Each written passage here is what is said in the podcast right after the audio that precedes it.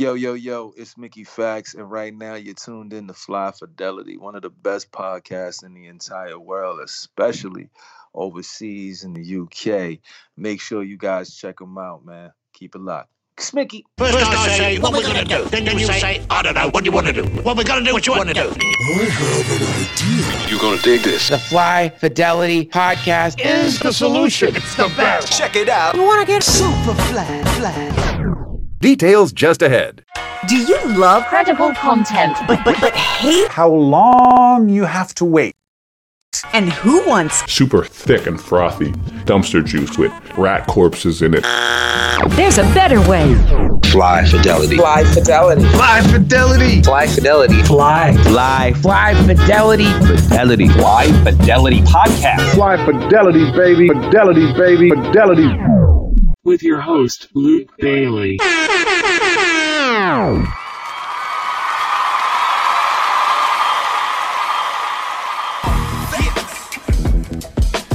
Life Fidelity. Credible content for incredible times. Welcome to episode 32 featuring special guest Mickey Factz. On this episode, we talk about his brand new collaborative EP with Blu and produced by Nottz, as well as the future, which includes Mickey Mouse 2 and so much more on this episode. Enjoy the conversation.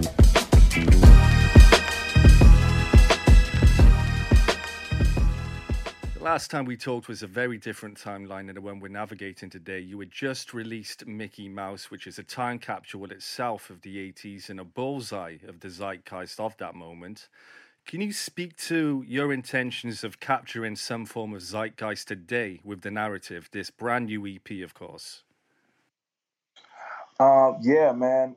I uh I was in a different mind state then. I had to actually become that physical person, that fictional person, part of me, uh, in the physical form.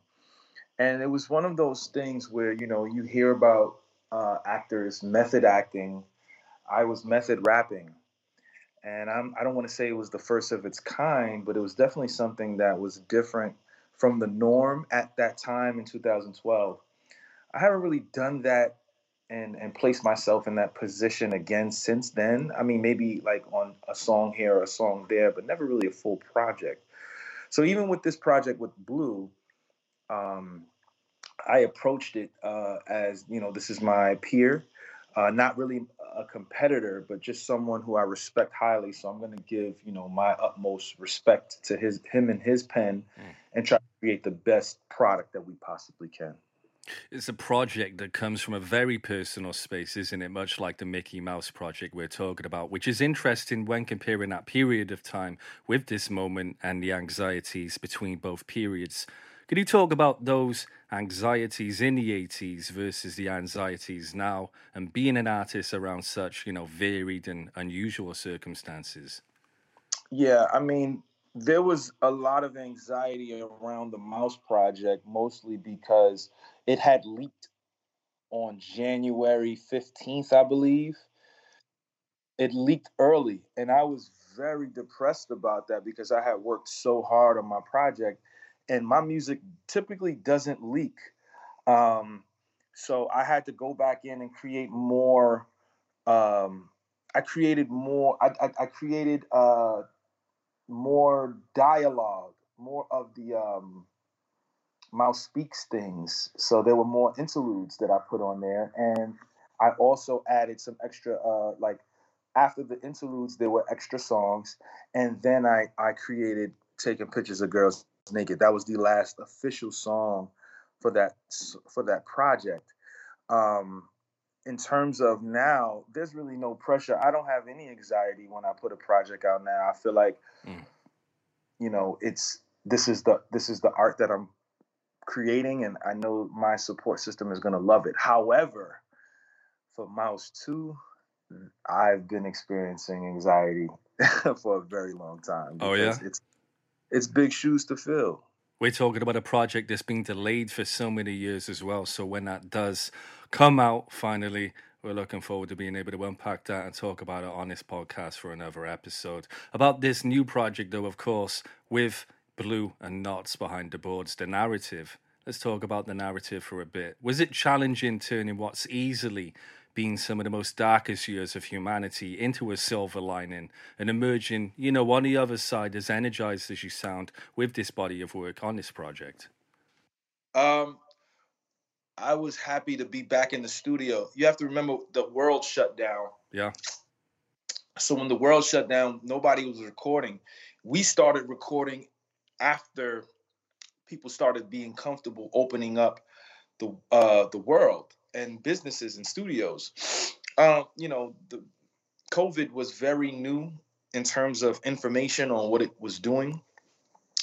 So we had no clue uh, of what it did. So you know, once the world started opening up in a, around late April, early May, that's when me and Blu started to record the project. Um, and it was it was more of a vigorous zeal as opposed to scared, you know, not knowing what was going on. We were excited to get back in the studio. It was refreshing for us to be there.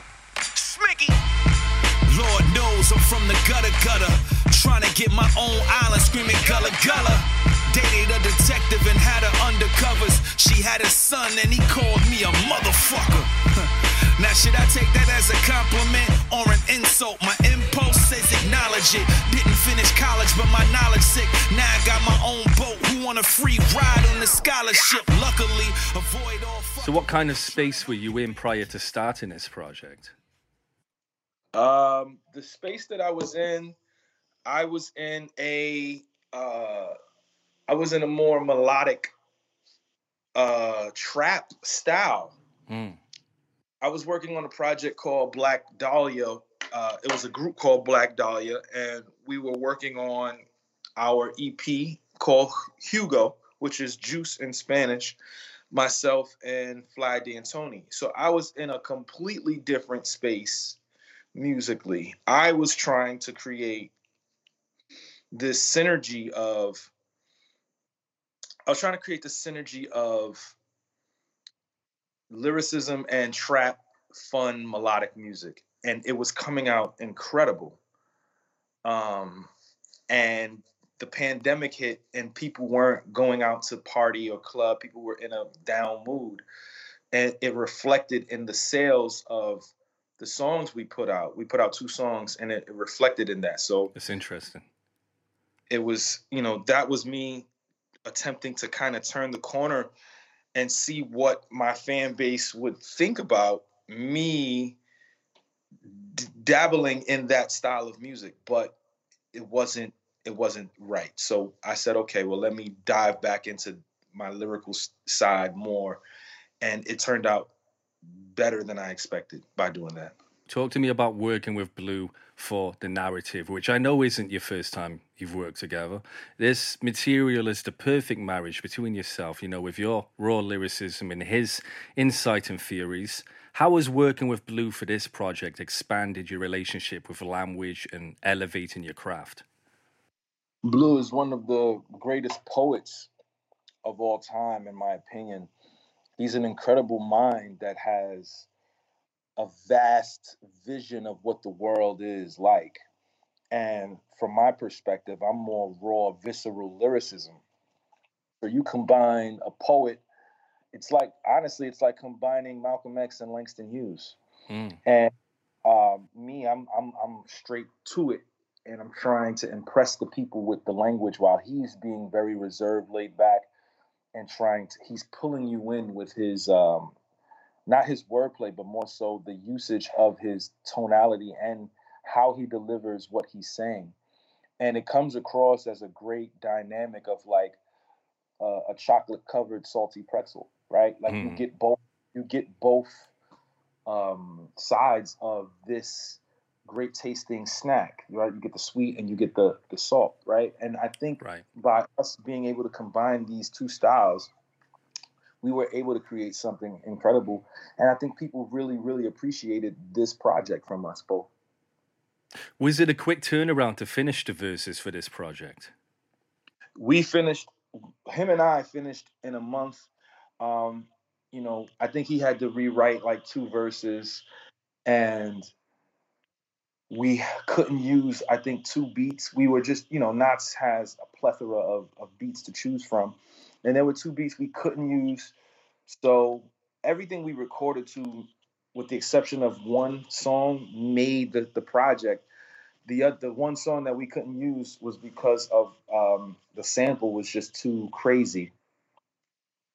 So everything we recorded, we used, which speaks volumes. That rarely happens. People usually record a lot and then they leave stuff on the cutting room floor. There was Yeah. nothing on the cutting room floor with the exception of a sample, and um, we finished fairly quickly. If we started recording in the beginning of May, we were done in June. The reason why the project took nine months to come out, we were waiting on features. Right. That project honestly should have came out last year. I have it on my calendar of coming out last year, but it was it, it just the features were just taking forever, man. Um, people don't move like how I move. I, I get features done very quickly. Which is crazy because you mentioned, of course, this space that everybody's in with the pandemic last year and having a lot more time and flexibility to create and work together. You would have thought it would have been a quicker turnaround for those artists to, you know, deliver those verses for this project. About those features, you, you've talked in the past about how your fans inadvertently created the lineup of guests that made up the achievement. What was the process for the narrative between yourself both and Blu this time? We had some great uh, Plan A, Plan B, Plan C features for the the narrative. Um, first, we wanted Busta Rhymes on the on Rain, um, and we when we couldn't get Busta because he was working on his album, Ah, we we put our focus on Common, um, and I wanted Common on Rain. mm, The Common was very difficult to get in contact with because he was filming a movie at the time. Um, so then I said, okay, we moved on to uh, King Los, and King Los at the time, I think he wasn't doing features at that time. So he was like, yo, I'm not doing anything right now currently. So I was like, okay. So then we moved. I was like, let me reach out to Wale. Wale couldn't make it happen. So I said, okay, let's do Asher. And Asher was Asher got it done. And I don't want him to sound like he's plan E, but you know, he he was perfect for this record. Um, given being that I'd never worked for, with him, but he had worked with Nottz and Blu before, Right. so it was, it was a great uh, feeling to have him a part of that. Um, Bilal was another artist that we wanted to get on a song. We wanted to get him on Dark Souls. He is currently in Africa, so the turnaround time was a little tough for him to make ha- make that happen. Uh, Elzhi was originally supposed to be on Dark Souls as well, um, but El- Elzhi can be very tough to to track down yeah. as as talented as he is, he he he you know he told me, yo, you know my verse is done. I, I'm just gonna record it, and then I hadn't heard from him for like six months. So we we moved on to um, Sari the Kid, who who destroyed it, as well as El Hey. They both sang choruses on it. Um, Iman Omari was always supposed to be on that song, uh, the intro, which is uh, "Stay Down." Uh, Freedom was always coded a friend. Uh, he, I really wanted him to do a 16 bar verse. He uh, mistaken when I texted him and said eight bars after my verse. I think he thought I wanted eight bars, but I really wanted a 16. I wanted him to wait eight bars after my verse. Um, but you know his uh, his contribution was, I loved it. Uh, Tank and Shorty from Tank and the Bangas, Tarriona Ball, she she destroyed you know what she did. Yep. Oswin was always supposed to be on there as well as Fashawn. So you know we got who we got on there, and I'm, I'm grateful for the features and the people who contributed to the project. Since the rise of the coronavirus, we have lost over 3 million lives. The moment of silence. Now back to blacks rioting, another black man killed by police being violent. And the passing of Kobe Bryant, plus Gigi and the families with him and the pilot. Now they in heaven with Nipsey. Another Los Angeles staple turned to a memory. Was there any dialogue about any other producers contributing to the Sonics in addition to Nottz, or was the plan always for Nottz to produce this? Um, it was we we we juggled other producers to to to to take the reins to do the whole project. Uh, we had we we spoke to Erick Sermon, we had spoke to Pete Rock, we spoke to Bink, and there was somebody else that we spoke to, but you know, we we chose to go with Nottz instead. It's interesting. We're so used to seeing and too often being spoiled with a glimpse into Nottz' process and production ahead of releases on Instagram. Were any of the beats we hear on this project originally posted on his Instagram? Um, that's a great question. Uh, I want to say Rain was on his Instagram. Right. I want to say Rain was there, and I want to say because Rain, because the original he had sampled the original Rain was something completely different, and we couldn't use it for the sample. So he said, "Go on my Instagram and find something." And, and Rain was one of those that we found. Stay down was in the email. Freedom was in the email. Um, Dope. I want to say I want to know. and so so roll up and, and rain were on his Instagram. Let's talk about Rain. Is such a dope track, man. If not one of my favorites on the project. How did the track come about? What was the inspiration behind that? Uh, I I heard that beat, and um, I used some of my verse from the original Rain and put it on there. I, I I felt like we needed we needed a record of us just rapping and going ham, mm. and I uh, the the second the, the the ninth bar to the sixteenth bar was from the original Rain, and the first eight bars, I was like, I'm gonna write something completely different and and and and bar heavy. And I remember Blu hearing that verse, uh, and he sent his verse in, and I was like, okay, your verse is dope. And then Asher sent his verse in, and Asher's verse is unbelievable. Um, and then Blu is like, no, I can't. He's like, I got to send a different verse in. You guys went crazy, so he sends a different verse in. Um, and yeah, I mean that record was more about the beat like the beat just was like mm. you get go crazy because it was such a heavy record. Mm, mm. Another heavy record on this project is one with Fashawn. You mentioned it just earlier. How did that one come about? Um, me and Fashawn have been talking about working for I want to say about seven years now. It's a long time coming. It's overdue. I've been waiting for a track from you guys, man. Yeah, and you know, I was like, "Yo, man, I want you to do a chorus for this because I really wanted to showcase Oswin Benjamin's record. Yeah. I mean, verse and his skills." He was like, "I got you, Mickey," and then you know, we I still ended up doing something with uh for Fashawn that's coming out later this year with Nino Bless. Dope. Um, so we'll you'll hear me and Fashawn rapping together this year.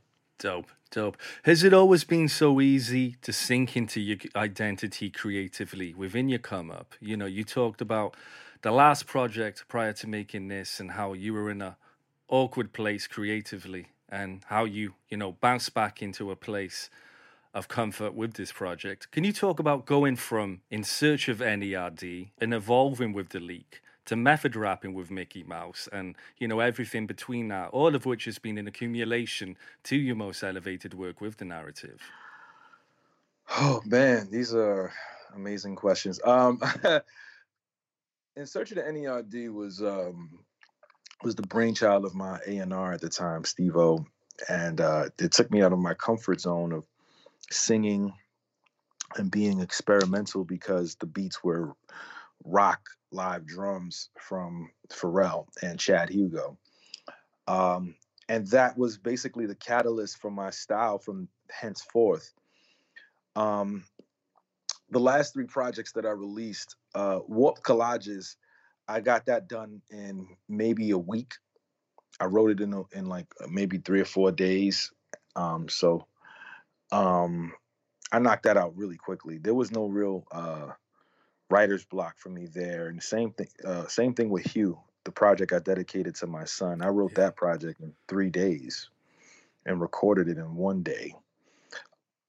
When I get into that zone, it's just it's really difficult for me to not finish up. Uh, I think the, the the most difficult project that I think that I ever put together I would say is probably I'm better than you.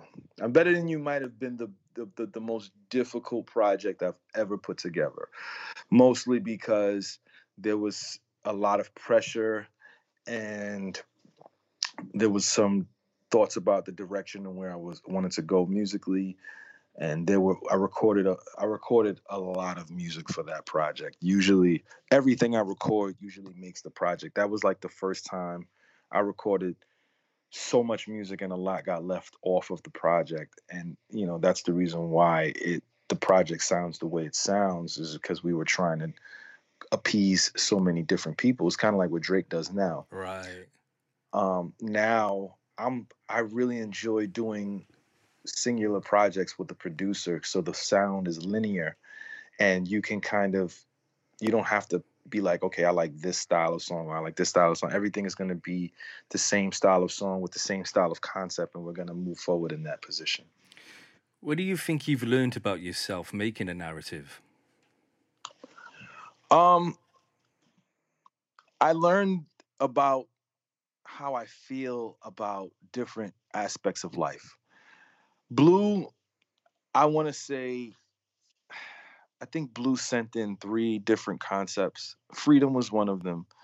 One was another one, and so was Stay Down. Roll Up, Rain, and Dark Souls was was me. Um, and Roll Up, I wanted to have a conversation about COVID. Rain, I wanted to just have a bar fest, you know, and then Dark Souls, I wanted to talk about police brutality.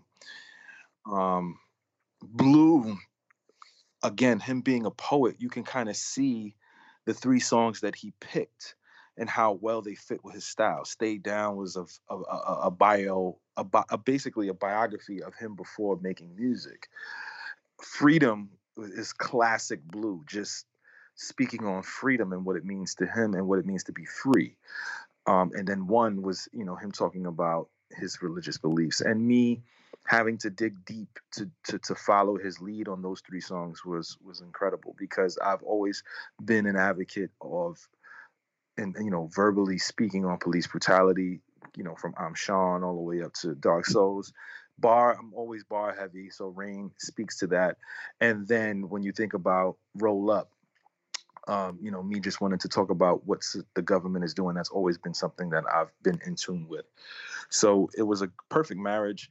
And I think this project allowed me to dig deep within myself and get my theories, thoughts, and opinions out there for the people to kind of dissect. Well, you mentioned the words digging deep. You talked about earlier your son, of course, being a huge inspiration on, on, on your craft over the past so many years. How do you think fatherhood is held in mirror to the experience of putting together this album, specifically over the past 12 to 16 months? Um, I think my writing has gotten a little bit better. Um, I think from a, a lyricist standpoint, I'm more I'm more conscientious of what I'm saying and how I'm saying it because at some point I'm not going to be here, and I want him to be able to, you know, dial back and listen back to to all of this content that I put out from his conception. And I think I'm being a little bit more mindful with my usage of words and and my ideals and and my um and my concepts and my thought process it's bleeding into the music. And because i want him to take this stuff and listen to it when he gets older and and and use my voice as a tool to move forward in life. And so that so him being born was essential for me and my growth. So we're very much talking about a legacy project for yourself in sorts. Yeah it's definitely a legacy um a legacy situation right right um yeah you talk about quitting your day job at 26 of course on freedom which features as you said earlier quoted a friend in terms of navigating the industry You've you've experienced years of moving in between major labels without much forward momentum. How are you finding the landscape right now in both terms of recording the music and putting it out? Um everything is microwavable these days. It's a little uh it's a little depressing at times because, you know, Hugh, the project for my son was overlooked Um, maybe it was due to promotion and me putting it out so quickly so it could come out on his birthday. That, that was something that I really um, wanted people to really love and gravitate to. I, I even though I did it quick, it took a lot out of me because um, I had to write so fast to get it done for my son's birthday. Um, it's tough in this era. If you're not, if every, if your ducks are not aligned in a row, it can be very, very difficult for you to get lost in this new wave of content. Yeah. You know, I have some passion projects. Obviously, Mouse being Mouse Two being one of them, Mm. but I have some other stuff that is mind bending and um, you know, in terms of con- conceptual stuff. You know, Hugh is a conceptual project, so now I'm looking to do more things on that vein, which everything is just themed around a specific topic, and we just have these deep dive conversations about them. But I want to make sure that the promotion and the marketing is in place so that things don't get overlooked. Do you find more creativity in recording conceptual projects versus other types of projects? Yeah, absolutely. Um, you know, there is a uh, there is a stark contrast between me putting together a freestyle tape like I said yo or you know why 3 or why why not um as like those are con- those are freestyle things but then when I get into 740 Park Avenue or I get into Mickey Mouse or I get into hue or warped collages or in search of the NERD or Heaven's Fallout. Like these projects or Love Lust Lost, right? Like these projects have a tone, a theme to follow, and it takes you on, you know, spe- spe- specific journeys on what I'm thinking and how, you know what I'm saying, I'm moving. You know what I mean? Yeah, absolutely. Well, speaking of journeys and how you're moving, we're coming up on the fifth anniversary of your de- official debut album next month, which is also produced entirely by Nottz. When you reflect on your achievement, what is it that sticks out most to you about that period and experience putting it together? Um, what sticks out the most to me was finally uh, I got that weight off of my shoulders of releasing a debut album. Uh, it was a it was a big deal for me at that time to kind of get that out. I didn't realize that people really wanted. You know, there's a um, there's a difference between you know uh, mixtapes and albums to people that people can physically buy, like tangible work, you know. But we treated every mixtape or every project like an album. In Search of the NERD to us was an album. That was my debut album to me. Um, it's just that you know we rapped over Pharrell beats, but the concepts didn't feel like a mixtape. Yeah. We were making songs. Um, we were taking beats and, and turning them into songs. There's nothing different from what I was doing than what people were doing when hip hop was incepted. So, um, but the achievement was something tangible that people could purchase and stream and hold on to, and and so that it meant a lot to me. The mo the, the one memory, two memories I have of the achievement is uh, me and Styles P recording verses, um, just going back and forth, and Phonte going above and beyond to to make a great record for us, singing rapping, getting instruments, uh, people to play extra instruments on the song, getting background singers. Phonte went above and beyond.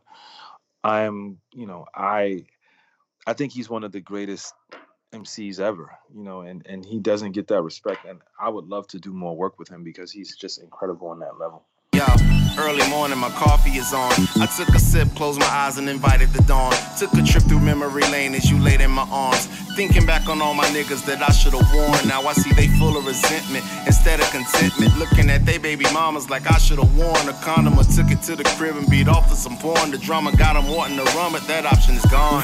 I say all that to say that we're fortunate. We don't treat our love as a tournament, a contest or game that you just play until you go and get bored with it, and where the next contestant is some kind of ornament. Going is rough, but smooth seas never made a seller, and lawsuits never made a teller. There's a lot of stuff in the works from me coming up. I've done a lot of different things for a lot of different known and unknown artists. Uh, I'll probably, I'm probably going to be on Cappadonna's album, Inspector Nice. Deck's. Uh, I, I laced something crazy for Inspectah Deck. Uh, Oh yeah. yeah. Uh, me and RJ Payne, we have about six songs Nice. on other people on other people's features that's just randomly waiting to be released. Um, I do so many features and so many verses for so many people. I could be missing out and on what I've done and what I haven't done. So Right. pardon me on that. But this there's a lot on the way. That's a promise.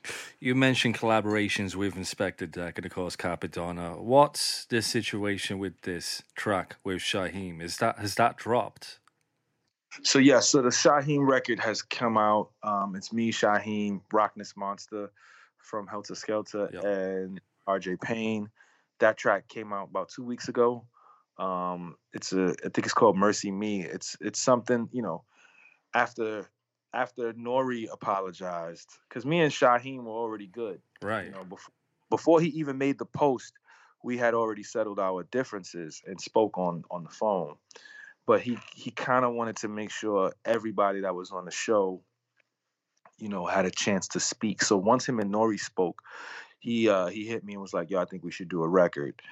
Um, and I want to put it out next week. And I was like, okay, send it to me today. It'll get done tomorrow. And, and and lo and behold, it was done the very next day. And he was blown away at the fact of how quickly I worked. And uh, you know, I was just happy to be able to work with somebody like Shaheem, you know, who, you know, I got a lot of respect for. It's the king of the fly Living the movie, all of my scenes are widescreen. I've been cooking too long. They compare me to dried beans, eating Chinese. Just me, myself, no Irene. Yo, Shaheem, I'm stuck to the track because it's Siamese. These guys, thieves, fucking with rats, trying to find cheese. Ride mean. Every rhyme scheme is a high beam. So you can see the drip in your eye clean like Visine. These lime green Y3s attracting all the swag. Credit cards and bags and cash. You want an autograph. Grown men speaking on me is all sort of trash. Your mother should apologize for you with your sorry ass. Me and Method Man have a lot of mutual friends, but I have never had the pleasure of meeting him. Um, obviously, you know, the Joe Bud and Raekwon situation, you know, Ray knew who I was. But uh and you know, we've spoken that, you know, after that in terms of, you know, uh pleasantries and and, and salutations. Um, you know, I'm, I'm a huge ODB fan. I interviewed GZA a very long time ago, like maybe 09. Me and Really? Jiz- yeah, me and GZA. I, I interviewed GZA for Rock the Bells Dope. it was it was an amazing conversation that him and I had in terms of lyricism and and and, and academia. Um, he's you know obviously one of the one of the goats, and I have a lot of love and respect for him. Um, never got the chance to meet with RZA. Never, I, I, I ran into U-God as a kid. Never met Masta Killa, and that's about it. You know, I was just with Prodigal Sunn in L.A. from Sunz of Man. Me and him uh, was working on music, so That's you know, right. it's a lot of love for for that for that faction of hip hop.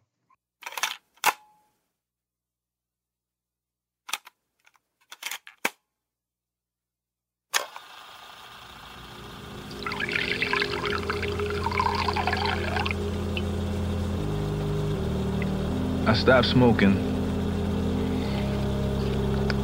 and got more into drinking. Uh, I don't know why. Don't ask me. Either. I'm not ready to explain that. I used to be afraid to die, however. Now, not really anymore. I've learned to accept whatever comes my way. Probably because I know after my eyes close, the eyes of others will be open to my art. They criticize you when you're alive and memorialize you when you die. I've seen it done to all my friends, and it's it's really sad. And I know eventually it will happen to me. I mean, look at Michael Jackson. He is the greatest entertainer living right now. Thriller is by far my favorite album right now. I listen to it all the time. And aside from Madonna, he is the best living right now. But the media is already beginning to heckle him. Meanwhile, he's just starting to do the impossible. Watch, mark my words. When he dies, the world will cry. The whole world. Let's hope he never does. And I hope they cry for me, though, because I'm ready to leave. Mouse. What's the status of Mickey Mouse 2? Um, the status for Mickey Mouse 2 currently, um, it's written. The whole thing is written. The storyline is, man, it is epic. It is it is a literal movie. Um, it's probably some of my best writing in terms of storytelling. I'm blown away at what I was able to do with this. It's the production that I'm having some issues with in terms of what style of production we're going to go with Mm. and can we get it done on the 10th year 10 year anniversary I'm trying to find a producer like we're, we're, we're- i'm talking to different producers but i'm trying to find someone who can who can create the sound bed for this project and make it something that's epic for the people because the lyrics are you know i was gonna i was following the template of the first one and, and if i and if i were to maintain that template the project would definitely be out by march 26th because i already know what the beats sound like i already know you know i wrote to these beats um, after speaking to some creative people and, and, and people who are going to be handling the marketing of the project, they were saying, hey, you know, you might, you know, we want to sell this and make this a bigger thing.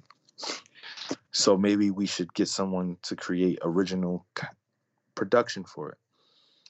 So I'm like, okay, you know, I'm down with that, but let's, you know, let's get it going because I'm ready to put this out. I'm ready to, this is becoming, you know, I announced this at the end of 2014 That's right. it was supposed to come out 12 13 14 um and which would have been two years after the original project um you know and co- coincidentally that's the day i met my wife. Um but you know we're, we're we're nine years in nine and a half years in right now. I will say i wrote the whole project during the pandemic and um, i'm extremely confident in this project. Like I, I think it's i think it's some of my best writing ever. Um, it's just jam packed with jewels and Mm. Highs and lows. It's it gets dark it gets hopeful it gets lighthearted it gets it's just it's the first project was a um was a biography of someone that nobody knew about and it kind of hit people it hit people out of nowhere. This one is more about hope and legacy. You know mouse is left off in the last project with hiv and he's now you just kind of don't know what happens. So now you know i tackled this and i think you know everything happens for a reason. I say that very uh candidly because i wrote this during the height of the pandemic. And when you think about the correlation between hiv in the 90s and the early 80s Mm.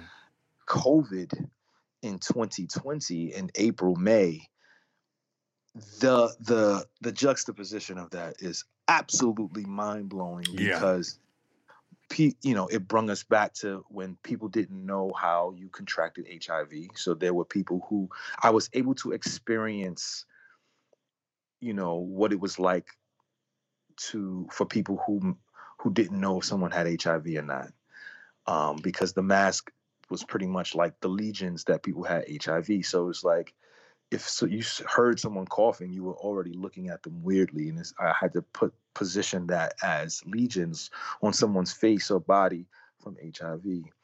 Um, so, like I, I watched Philadelphia, you know, I, I read up on HIV. This thing is this thing is powerful. This thing is a this is a very very powerful project, writing wise. I promise you, it's it's powerful. Unlike it's unlike anything I've ever written. I had to dive extremely deep um, to do this, um, and I and I'm I'm I'm ready. I'm ready to put this thing out. I really am ready to put this thing out because I think it's going to it's going to top the first one. Et maintenant, je vous présente Mickey Mouse.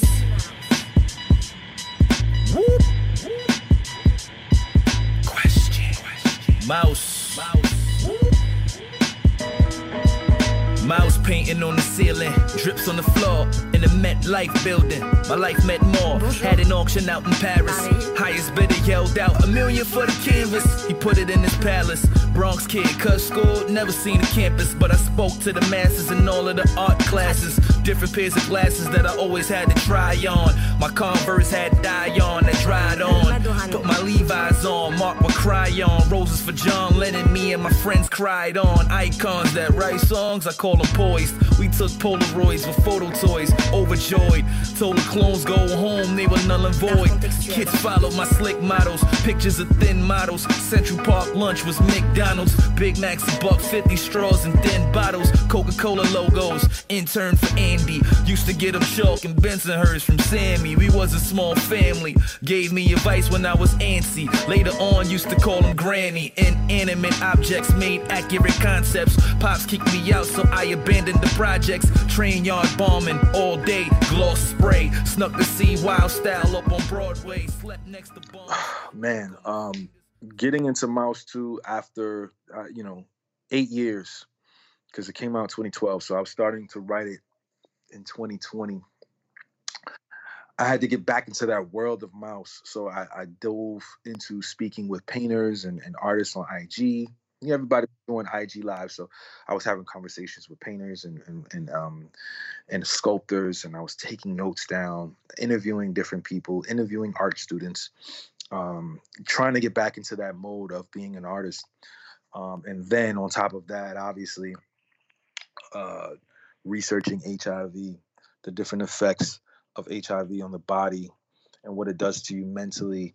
What were people doing in, with HIV in the 80s, the 90s, correlating that with the pandemic now and how people were acting towards people who had COVID, not knowing what was going on, watching the news, finding old news clippings, old news articles on HIV. I was just diving so into so many different places.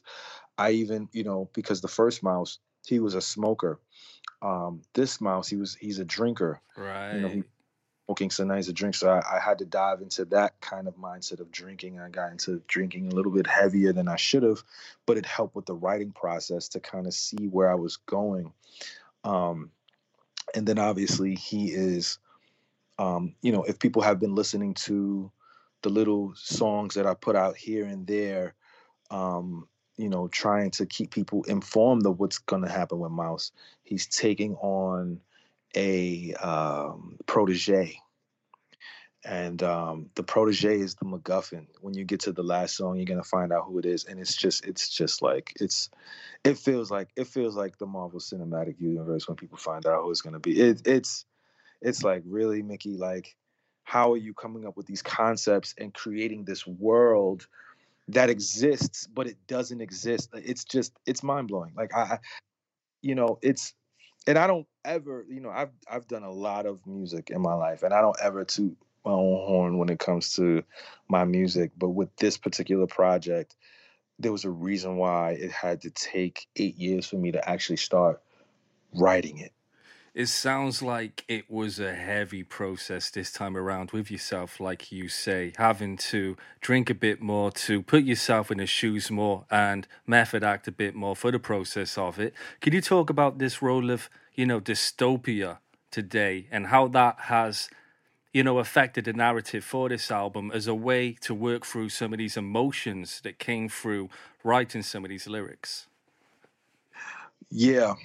Um, I had to listen to Mouse over and over again, watched old interviews, and dive into this mindset of this character, right? And and becoming this character for the month of May.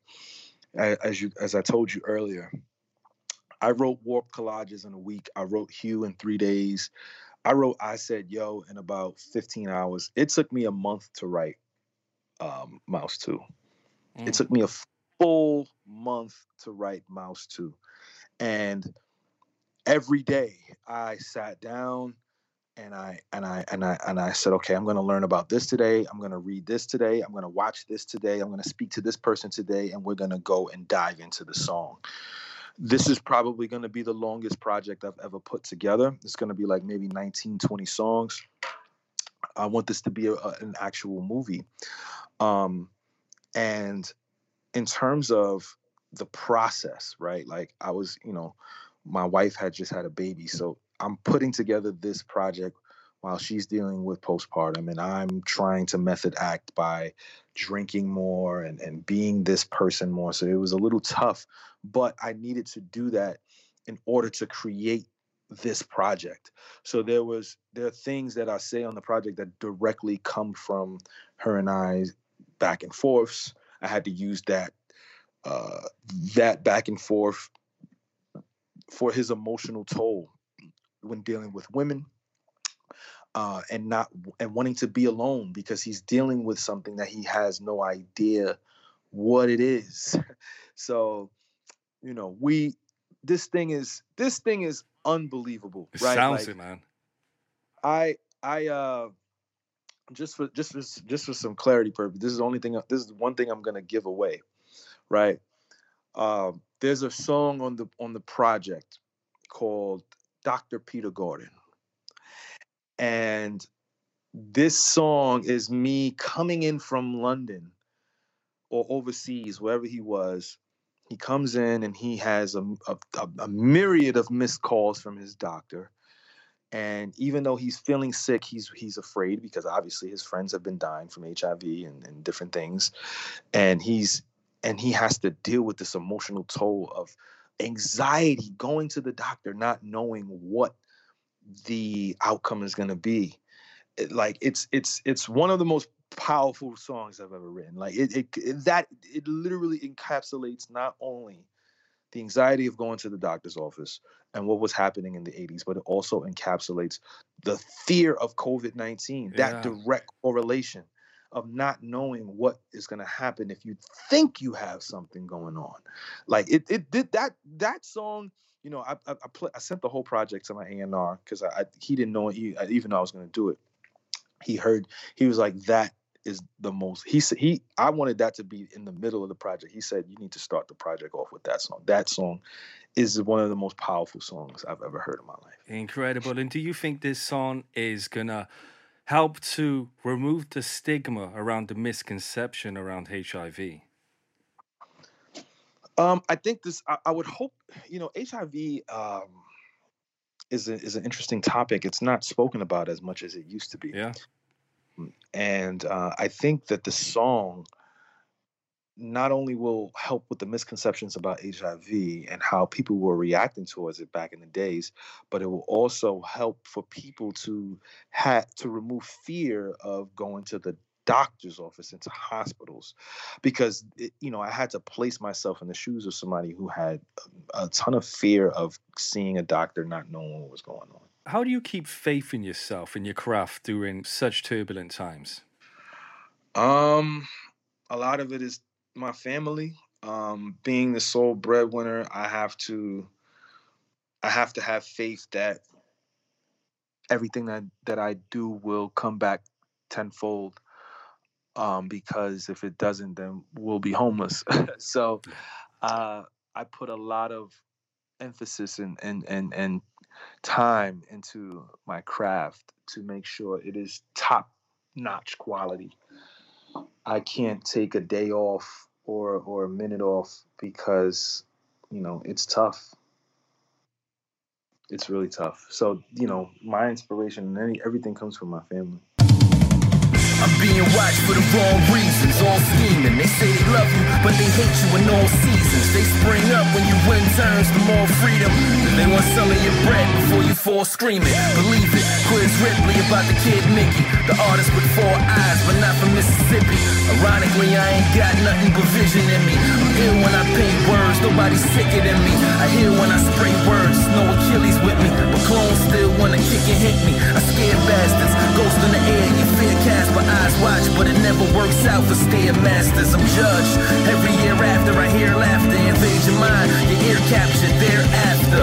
So many people got opinions on my dominion. I work for what I've earned, I'm not offended, I meant it.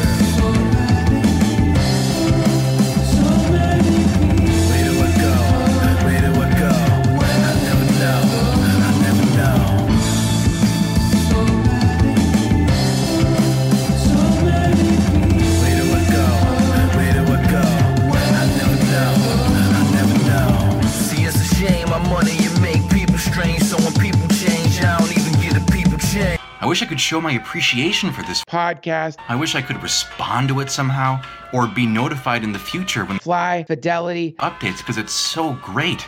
But I don't think there's a way I can do any of those things. Uh-oh. You're wrong. Sub- sub- sub- subscribe on Spotify, Apple Podcasts and SoundCloud and never miss an episode. Find us on Twitter, Instagram and Facebook. My peoples, are you with me where you at?